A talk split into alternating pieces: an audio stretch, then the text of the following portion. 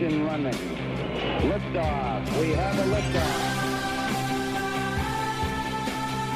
It is 10 after the hour. I am Erick Erickson. This is Atlanta's Evening News. And as Chris was saying, radar is just, it's gross out there, folks. So uh, I want to move into the news of the day. We've got to begin with 3D printers. If the Yemeni nationals who were smuggled illegally into this country by that Jordanian had had 3D printers on them, maybe the media would cover that story. I, I told you yesterday it was going to happen. The media has largely ignored the story of the Yemeni nationals who were smuggled into this country illegally by a Jordanian living in Mexico. Instead, they are fixated on 3D printers and they don't know a, a thing about what they're talking about. Y'all, I, I'm not an expert on 3D printers and guns, but I have common sense and I do know experts as well. And let me just give you my common sense before I tell you what the experts say. My common sense is what happens when you pull the trigger on a gun it generates an explosion.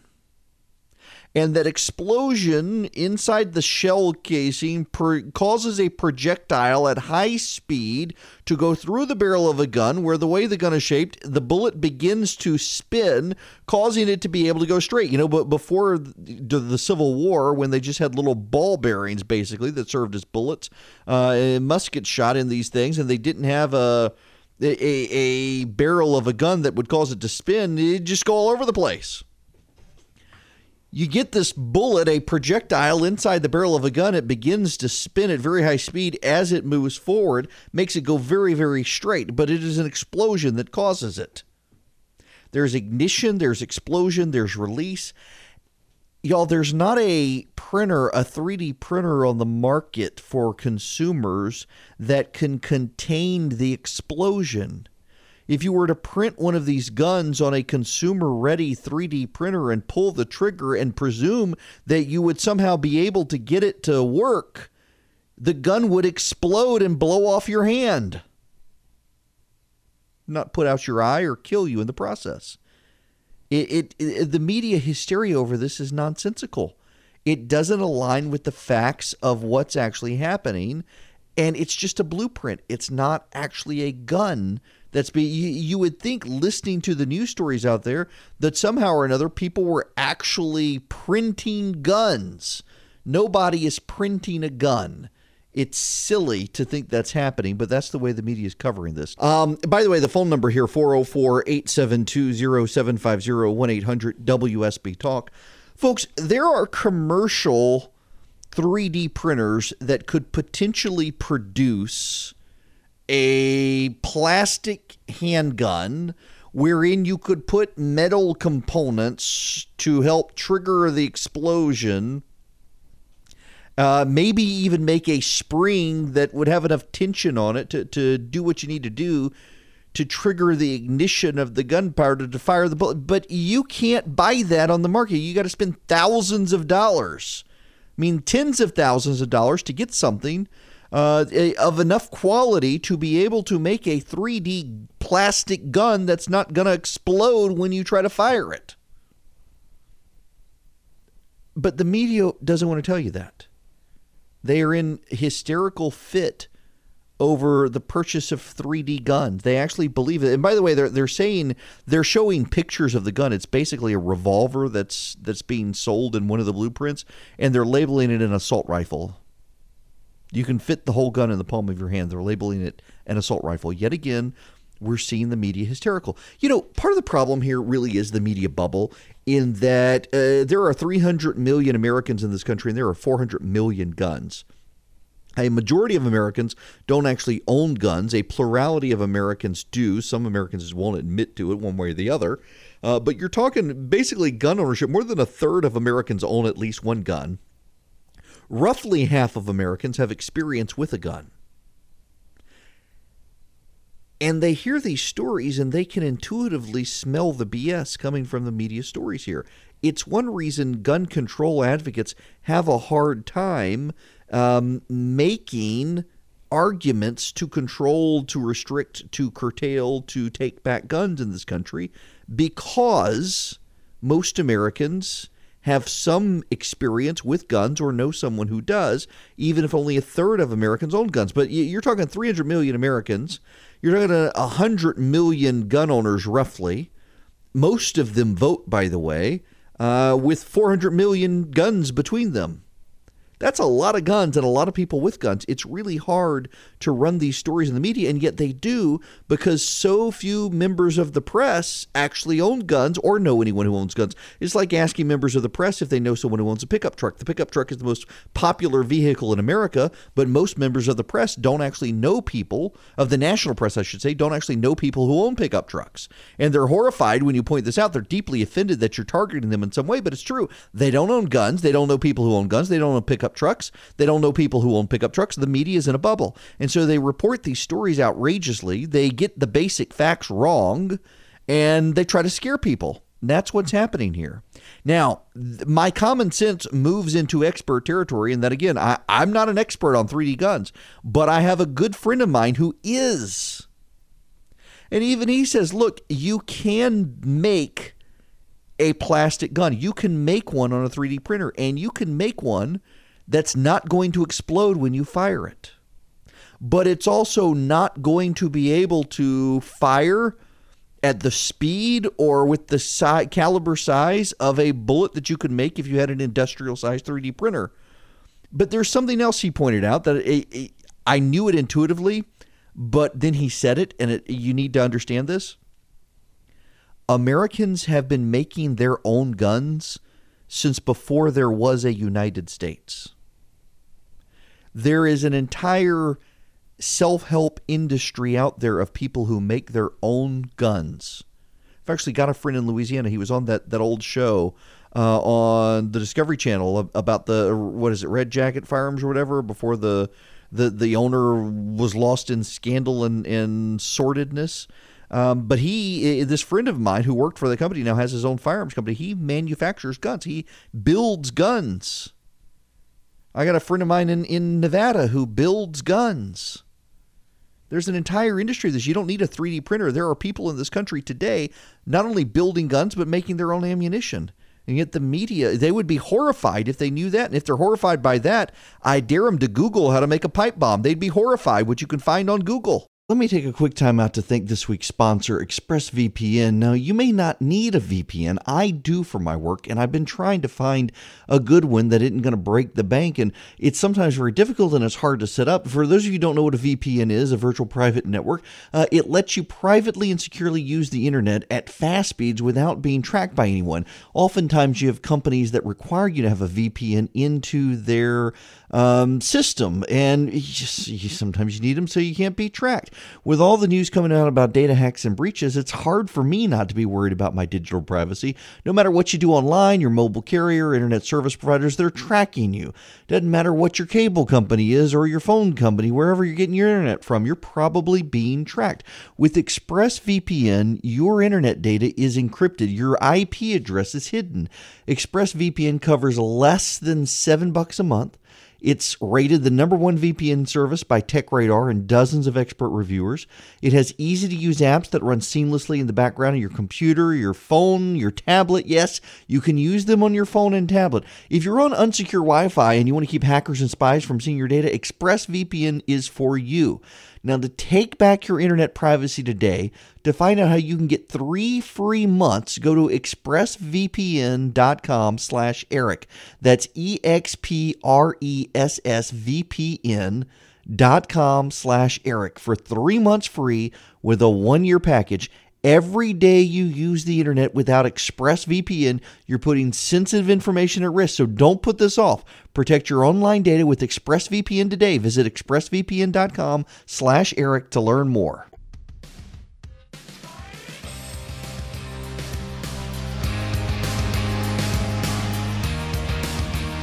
It is 27 after the hour. Erick Erickson here. The phone number 404 872 0750 1 800 WSB Talk. Um, quick personal note to share with you guys. Uh, my wife's scans came back good report today. She has her uh, scans every three months for her lung cancer and no growths, no changes, and that's a good thing for us. Um, it, it, this is a particularly stressful week for me. This was the first time I wasn't able to go with her for her scans because I've got this conference.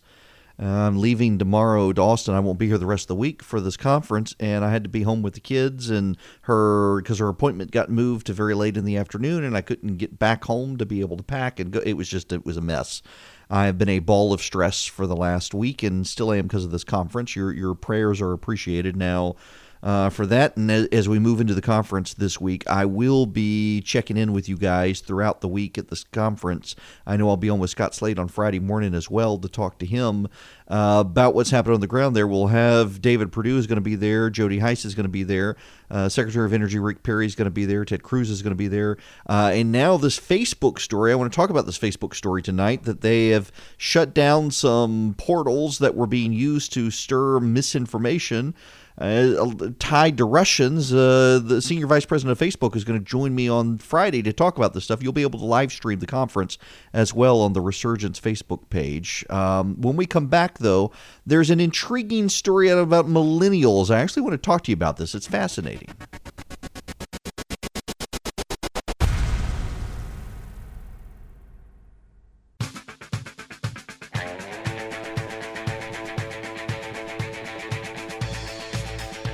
It is 42 after the hour. Erick Erickson here. Um, I, you know, I, I we're harping on radar because the weather is terrible out there. Just really heavy rain now from the Alabama line on I 20 all the way over to Madison, Georgia. You've got a brief respite between Conyers and Social Circle on I 20, but then it gets really heavy towards Madison. Uh, inside the perimeter, very heavy rain. The east side of the perimeter is starting to get some of the heaviest rain in the area right now. And then up 75. Basically, the only area not affected by the rain is south of McDonough on 75 to Macon. Everywhere else, 85, 75 north of the city, 85 uh, north of the city, I 20 across, 285, 400. You're in heavy, heavy rain, 575 as well. You're starting to thin out a little bit, but you got another heavy wave coming. Uh, and then the worst of it really is north of Ranger. Um, up 575 and, and in that area as well, some heavy rain. So just uh, be careful out there. Make sure your headlights are on. It is very heavy. Keep your speed safe on the road as well. And traffic's a mess, you really can't go that fast anyway. Uh, on Thursday last week, we had the Care-a-thon, raised over $1.6 million. One of the things that I said was how often I dwell on a piece of scripture uh, from Jeremiah uh, to seek the welfare of the city in which you're in exile, and there you'll find your welfare. I was reminded again of that today. And what I said last week is that eh, so many people are so fixated on Washington, D.C., and they think that they're going to solve their problems there. But just take progressives in America right now who are so livid with President Trump being president, eh, but there is no, I mean, there's no major change in their life. If anything, they have more take home pay, and yet they're viscerally angry with the president. Look at these, these, uh, millennial hipsters who are attacking the dean of the UGA School of Journalism, who, by the way, deleted his tweet where he just said politics be damned, Brian Kemp's a good guy. And they're like, you, don't know, you haven't been oppressed by the man. They haven't been oppressed by the man. They think they've been oppressed by the man. They don't know real oppression. And more and more, there's a study. It's actually from the Bush Institute, the George W. Bush Institute. Um, it, there's a, a report there about how fewer and fewer millennials are moving to places like Washington, New York, and San Francisco, where they had been moving, that now they're actually staying in their hometowns or they're moving to uh, smaller cities. And they're plunging into volunteerism in those places because they've given up on Washington being able to change anything. They have come to the conclusion, in fact, that they will seek the welfare of the city in which they're in exile, and there they'll find their welfare. They're realizing that they're not going to make a difference changing Washington. Where they're going to make a difference is in their local community. They're deploying their political views, whether it's progressivism or conservatism or, or pra- just pragmatism. They're deploying those views in their local community instead of getting worked up about Washington, D.C. And what they're actually finding in these studies of those who have done that is there are actually measurable improvements in local communities around the country from people who have given up on Washington and are pouring themselves out and their sweat equity out into their local community. And this goes full circle to the Care-a-thon last Thursday, where it's you guys who are giving money to support a local hospital that fights childhood cancers globally. And it's a reminder, particularly in a time, and I know I've got some liberal listeners, occasionally they call in, often angry with something I've said. But for people who are really embittered by President Trump's existence right now in Washington, he really hasn't changed your life one way or the other. But you have the opportunity to change people's lives in your local community. And it's good to see that this is beginning to dawn on um, not just millennials, but this upcoming generation, whatever they're calling it, uh, this next generation that is much more individualistic than millennials. It's like we've gone full circle. Uh, millennialists are defined mostly by their need to be in groups to get things done, and the generation after them really despise groups. Uh, they want to individually do things, uh, which my kids are in that generation. I'm seeing it with them that their classmates and them, they hate to work in groups. They want to do everything themselves uh, and not have to depend on a group, unlike millennials. It's fascinating to watch. But what they're all realizing is that uh, their sweat equity should be in their local community. Uh, that they need to stop worrying about Washington, D.C. And if anything else, that is probably the best thing to come from the Trump administration. That people are realizing that they need to focus on their local communities and not rely on Washington for everything. And good for the president for, in some cases, inciting fear, focusing people on their local communities. In other cases, freeing up people to stop worrying about Washington because they think he's got it and they're going to focus on their local community. Focus on your local community. Seek the welfare of your city, and there you will find your welfare. I think that's worth all of us focusing on. I think that's worth all of us realizing ourselves when we get so bent out of shape about what's happening in Washington. There, my friends, that's where you'll find your welfare, your city. So focus on volunteerism here.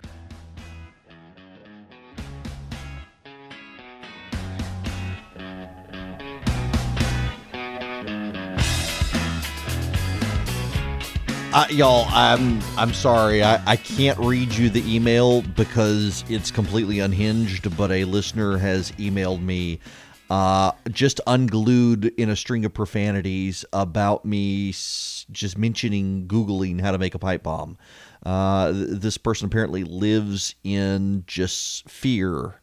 Uh, desperate fear of 3D printed guns. Um, we actually had someone on hold earlier. They they fell off in commercial break. I was planning on coming to him out of the break, who has made a 3D printed gun and wanted to talk about it. Um, and there are several people I know who apparently have, uh, but they're not that great uh, nonetheless. Oh well, uh, this poor person. Now, when we come back, let's shift gears. Uh, the trade deficits in Koch brothers. Uh, I, I want to explain to you how a trade deficit works because the media doesn't seem to understand how a trade deficit works, and we might as well clear the air on this.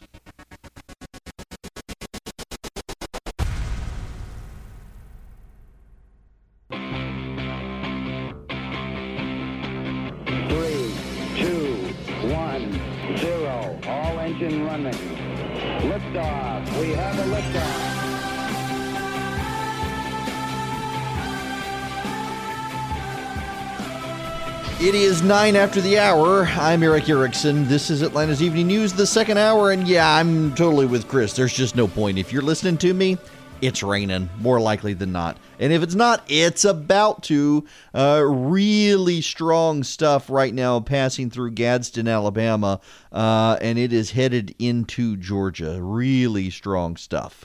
Uh, the heaviest rain in our area right now is between Tucker and Lawrenceville, but it's it's heavy all over the place till you get south of McDonough. Um, you're probably it's probably raining where you are. The phone number here 404-872-0750 1-800-WSB talk. I, I, let's talk about trade and trade deficits because there's so much misinformation out there about it. Um, and I at least want to explain to you from my vantage point why I think it's a bad public policy to impose tariffs. It begins like this. Uh, let's say you live out in a, a more rural area. Well, you, you live in northern Cherokee County, where a lot of people have fled to that area. They commute down into the city, and you get out there in, in some parts, and you gotta you gotta drive 15, 20 minutes to get to a grocery store to find a Kroger or a Publix, you, you got to drive 15, 20 minutes. There's no Whole Foods at all. Uh, Kroger, Publix, but it's a drive. So on the weekends, you and your neighbors, you make your grocery lists and you drive a good 20 minutes to get to the grocery store. You stock up, turn around and go home. Like when I was growing up in rural Louisiana, we would on Saturdays, my mom in particular, would have to drive to Zachary, Louisiana, which was a good 20, 30 minutes away, to go to Winn Dixie to grocery. There was there was no real grocery store where we lived. Uh, you get milk and bread and stuff, but but not major things, and you had to drive. So you have a trade deficit with the Kroger or the Publix that you're driving to. You are driving 15, 20 minutes every Saturday. Sometimes you forgot the milk, you, you drink, your kids drank it too much, you spilled it, you got to go back. So you're driving 15, 20 minutes to go to the grocery store to pay them money. You've got a trade deficit with your local Kroger. And over time, more people move into your area because the cost of living is cheap, land is cheap, new neighborhoods are building. And so that Kroger sees that I got all these people coming from the zip code to this Kroger. We're going to build a Kroger there. Kroger is going to use its surplus, its trade surplus with you, to build a Kroger in your neighborhood now, and you no longer have to drive to that Kroger, and people in your community are going to get jobs. Your kids are going to be able to be bag boys at Kroger in your neighborhood now because of the result of your trade deficit and your neighbor's trade deficit with that Kroger. In the same way, Americans have a trade deficit with Germany because we buy Bosch dishwashers and appliances from Germany and we buy BMWs and Mercedes. I don't, but a lot of you do. And so there's a trade deficit with Germany. And as a result of so many Americans buying so many German cars, Porsche, Mercedes, BMW, they've bought, they've built American manufacturing facilities in particularly in the South. You've got BMW in in South Carolina. You got Porsche here in Atlanta. You've got Mercedes over in Alabama. the The trade surplus that Germany has with us has been converted into building manufacturing plants in the United States, where Americans are working. The first thing you need to understand about these things is that the it is wrong really to talk about it as a trade surplus and trade deficit because it makes it sound like the government is involved. Trade deficits and trade surpluses are created because of individuals and companies trading with each other. American individuals buying cars from Germany created the trade deficit.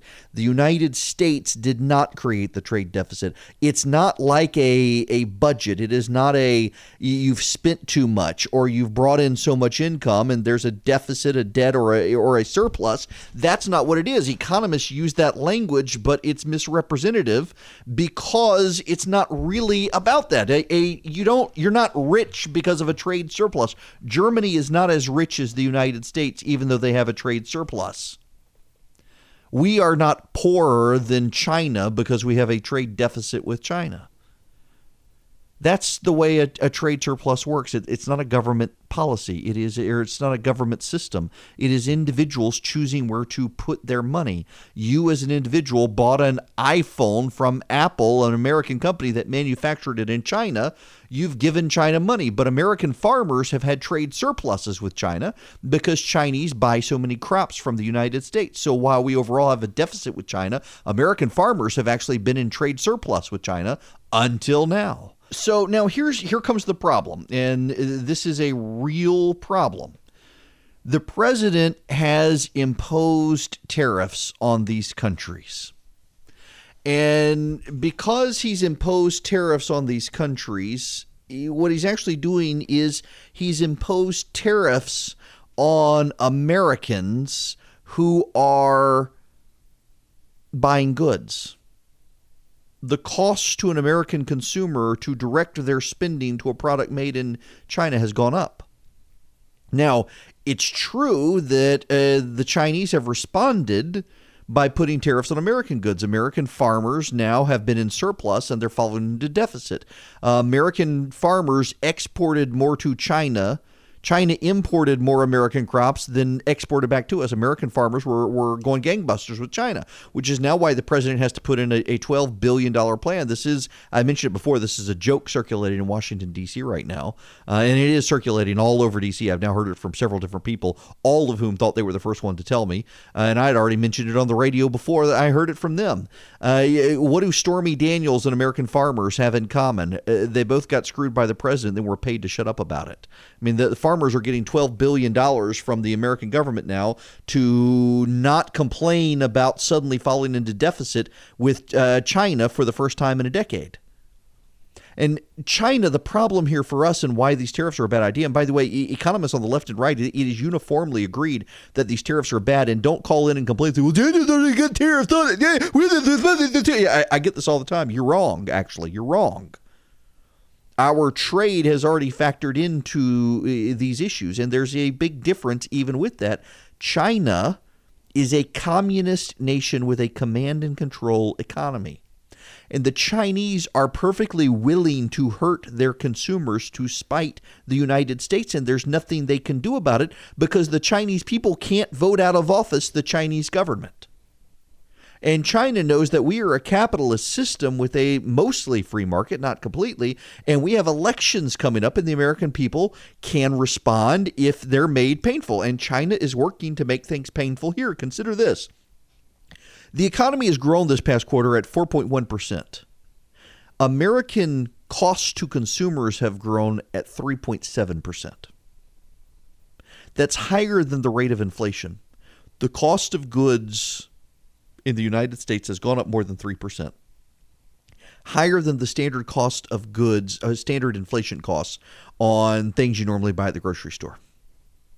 That means, they, put this in practical terms for you that you can understand, all of that money you got from the tax cuts earlier this year, you're now spending all of that money plus more to go out and buy things, including beer because the cost of aluminum has gone up, the price of beer has gone up.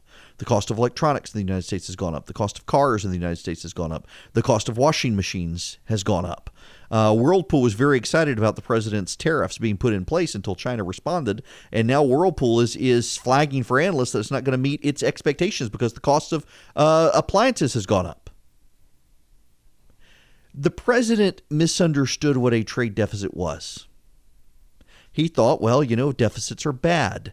Uh, deficits are bad, and we need surpluses. Surpluses mean we're we're getting more than we're giving, but that's not the way it works with a trade deficit.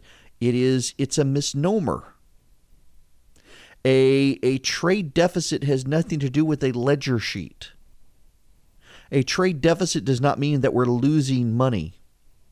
A trade deficit means that individual American consumers and companies are buying things from China more than Chinese individuals and companies are buying things from us.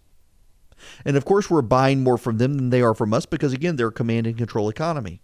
And all the tariffs are doing is it's causing American consumers and businesses to spend more money to buy those things that are still, even with the tariffs, cheaper to get from China, but are now more expensive than they were. That's why the tariffs are a bad policy. We can't beat China at this. I realize some of you, and we got a couple people on hold who want to say, but we got concessions, we got concessions, we got concessions. From Europe, we did, but can you name the concessions?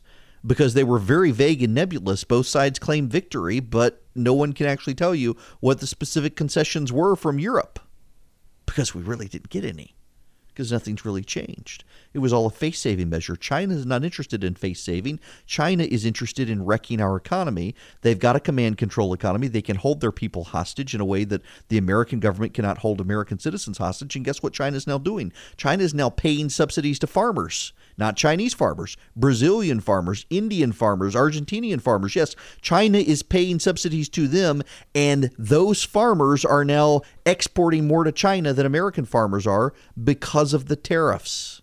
It's not economically good. Even left wing economists reject tariffs. The only person who apparently thinks they're good is Peter Navarro whispering in the president's ear. Folks, I, listen, I could spend more time. I just looked at the clock. Um, I got to go to commercial break. But tariffs, I mean, he's picked the most liberal economist you can think of, pick the writers in the New York Times, whatever. Even they agree tariffs are a terrible idea. And the president needs to stop them before they wreck our economy. Let me take a quick time out to thank this week's sponsor, ExpressVPN. Now, you may not need a VPN. I do for my work, and I've been trying to find a good one that isn't going to break the bank. And it's sometimes very difficult and it's hard to set up. For those of you who don't know what a VPN is, a virtual private network, uh, it lets you privately and securely use the internet at fast speeds without being tracked by anyone. Oftentimes, you have companies that require you to have a VPN into their um, system, and you just, you, sometimes you need them so you can't be tracked. With all the news coming out about data hacks and breaches, it's hard for me not to be worried about my digital privacy. No matter what you do online, your mobile carrier, internet service providers, they're tracking you. Doesn't matter what your cable company is or your phone company, wherever you're getting your internet from, you're probably being tracked. With ExpressVPN, your internet data is encrypted. Your IP address is hidden. ExpressVPN covers less than seven bucks a month. It's rated the number one VPN service by TechRadar and dozens of expert reviewers.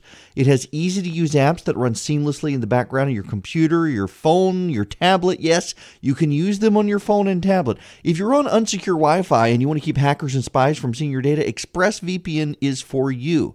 Now, to take back your internet privacy today, to find out how you can get three free months, go to expressvpn.com slash Erick.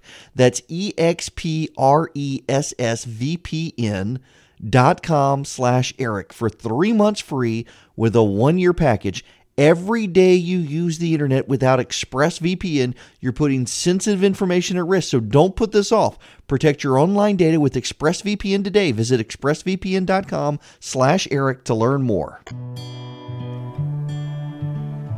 It is 27 after the hour. Uh, back to the phones we go. Uh, 404 872 0750 1 800 uh, WSB Talk. Um, Bud in Kennesaw, welcome. Hey Erick, how you doing this evening? Good, how are you? Couple quick, couple good, couple quick comments. Uh, first of all, about the farmers. Didn't they get rid of the death tax recently? No, they, they, well, they they expanded it, but they didn't completely scuttle it.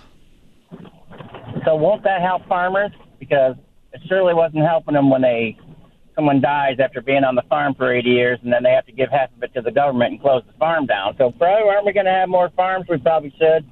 Well, it, policy, and then more farmers. it depends on how you look at it because there were a number of studies, including by Cato, the, the free market group that favors getting rid of the death tax, and they noted in one of their studies from last year on this that most American farms that would be subject to the death tax are actually farms that are owned by corporations, not farms owned by individual American families. Well, I think the death tax is ridiculous. I mean, that's just me.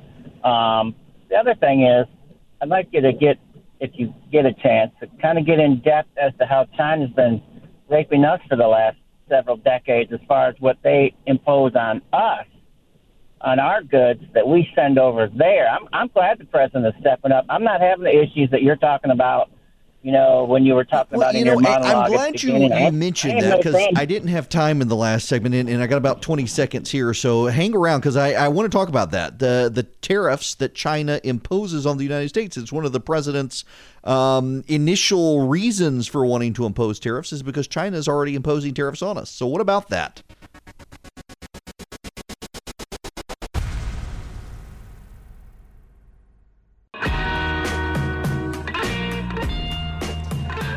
It is 40 after the hour. Welcome back. The phone number 404 872 0750 1 800 WSB Talk. So let's deal with the issue from our last caller on what about tariffs that are already there? Well, there are actually tariffs out there. We, we have tariffs already. Uh, so much of this conversation has been dumbed down to the presumption that there were no tariffs and now there are, or from Trump supporters that well all these countries have excessive punitive tariffs and we're just responding and and neither is really true. Uh, you can actually go to the World Trade Organization. They produce a report every year called World Trade Tariffs, and they show the countries that have tariffs and don't have tariffs and what those tariffs are. And, and let me give you a general overview of how it works. We enter into trading agreements with other countries, and those countries set a, a a table of tariffs. And the way it works is that every country's table of tariffs applies equally. So if you've got tariffs from, let's say you're hypothetically, let's say you're China, and you enter into the World Trade Organization and you agree to give countries most favored nation status for trading then you produce a table of tariffs and say these are the tariffs we're going to give, we're going to apply to every single other country. The thing that China cannot do is single out the United States. They can't say every country on this list is going to be charged 5%, but we're going to charge the United States 10%.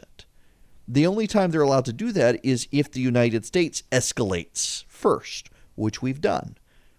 Now, it is true the United States charges a lower tariff rate than other countries and has for a number of years charged lower tariff rates than other countries. And you can say well this is this is why the president's responding. And that is the president's argument. He's essentially wanting to renegotiate deals. But why have we charged lower tariffs than these other countries? We've charged lower tariffs than these other countries because we have, in certain sectors of our economy, found that it is good for us to keep our tariffs low. For example, agricultural commodities, except sugar. The majority of our farm, there's actually a great thing I, I tweeted out earlier today, uh, shows you uh, land use in this country. And we actually have more land use in this country for farms that grow corn for ethanol than we have that grow corn for consumption. We export some of that corn to other countries, and those countries actually use it for feedstock when we don't put it into the, the ethanol supply. And we have found as a nation that we trade more when we keep our tariffs low on these farm prices, even though China may charge us more. It benefits us to not have high tariffs in these trade agreements with other countries. The president unilaterally going out and changing the tariff rate without Congress being involved, by the way, allows China now to get us off of the schedule. Essentially, China treats every single nation that trades with China the same. We are considered most favored nation under the WTO when it comes to trading in China. We, Germany, Great Britain, France, most European countries for that matter, all get charged the same tariff rate when we import into China these European countries and China all get charged the same tariff rate when we come to this country. What the president's gone back and done is say, okay, for European countries, we're now going to charge you guys X, and China, we're going to charge you Y. And when it comes to steel and aluminum, we're going to charge you even more, throwing off the agreements we've entered into through the World Trade Organization. And now they're allowed to punitively add extra tariffs to us. And who is paying the tariffs? The United States isn't paying the tariffs, it's American consumers who are paying the tariffs. All these others have been baked in for years. You may not like that China charges a higher tariff than us, but it's been baked in there for 20, 30 years, folks. And now they're escalating. They're using this to escalate, and they're punishing just the United States, putting the United States' imports into China at a competitive disadvantage to every other nation on the planet. And that's a real problem, particularly because of our farmers exporting so much to China. Now, interestingly enough, you know what China charges the most tariffs on?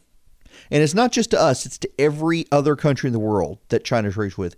You know what they charge the most on? Motorcycles. And after motorcycles, you know the number two most highly tariffed commodity or good sold in China? Suits. Suits. The Chinese have a huge tailoring clothing industry in China. They want to protect it, and they charge tariffs. The thing you need to understand, though, when you're saying this is so unfair and the president's doing a good job and, and he needs to fight this and da da da da da, is that these Chinese tariffs on suits, we don't actually trade a ton of suits in China already. The things where we have, where we've been trading the most with China, are in areas where China doesn't charge high tariffs. And now China is charging high tariffs on there. If the president wants to upend the global trading order, okay, that's fine, but there are organizations out there that could help him do this and help him renegotiate these things. He's decided he can get a better deal on his own, and I know most of the president's supporters trust him to do this. I'm getting several emails from people uh, who say this, but there's a ultimately a problem with that, and that is that China doesn't care about the president of the United States. China cares about growing its own economic ground. And China knows that it can raise prices on its consumers and they can't do anything about it. And China knows that they can raise prices now on American consumers, and American consumers can vote and turn against the president. China doesn't care about the American tariffs because they want to hurt the United States. They will pay the price, make their people pay the price, because while their people are paying the price, Americans are as well and their people don't have a vote, and Americans do. And China can turn this into an economic weapon against the United States by turning our democracy upside down by making people's pocketbooks hurt. Europe, on the other hand, they're a democracy. There's a reason Europe was willing to cut a deal because they know their consumers hurt too. China doesn't care about their own people.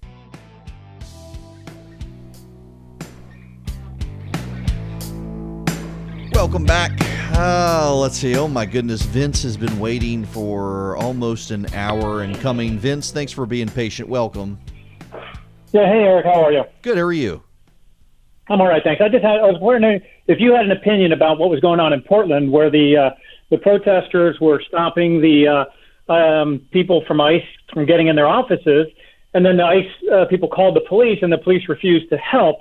And it just seems to me that in a you know in a federal system, the the federal government does one thing and the local does another, and that's police. And I was curious, kind of, what you thought about what happens when the when the local police choose not to act as police, and right. uh, it leaves you know federal workers uh, in a pinch. Yeah.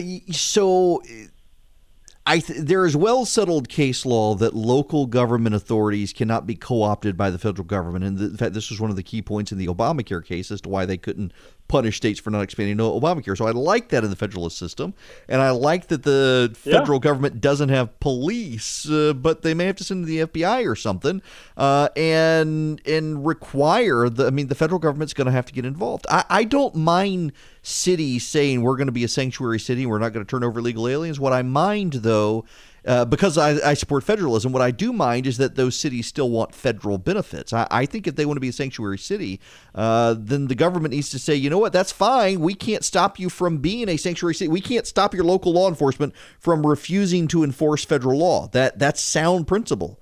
But I think the federal government also needs to say, we're not going to give you any money. We're we're just we're not going to subsidize you. We're not going to fund you. We're not going to fund education in your city. We're not going to fund roads in your city. We're not going to do any of this. If the city doesn't want to comply with federal law, then there's no reason for the federal government to give the city benefits uh, of being part of the United States. In my mind, I'm totally okay with them doing that. Uh, I, I think as a someone who supports federalism, we've got to be willing to say, you know what, California, you go do your own thing, and we're okay with it. We're not going to force you to do something but we're also not going to subsidize you doing that. And I'm totally willing to do that. Folks, appreciate your prayers this week as I'm in Austin for the Red State or Resurgent Gathering, and I will see y'all on Monday.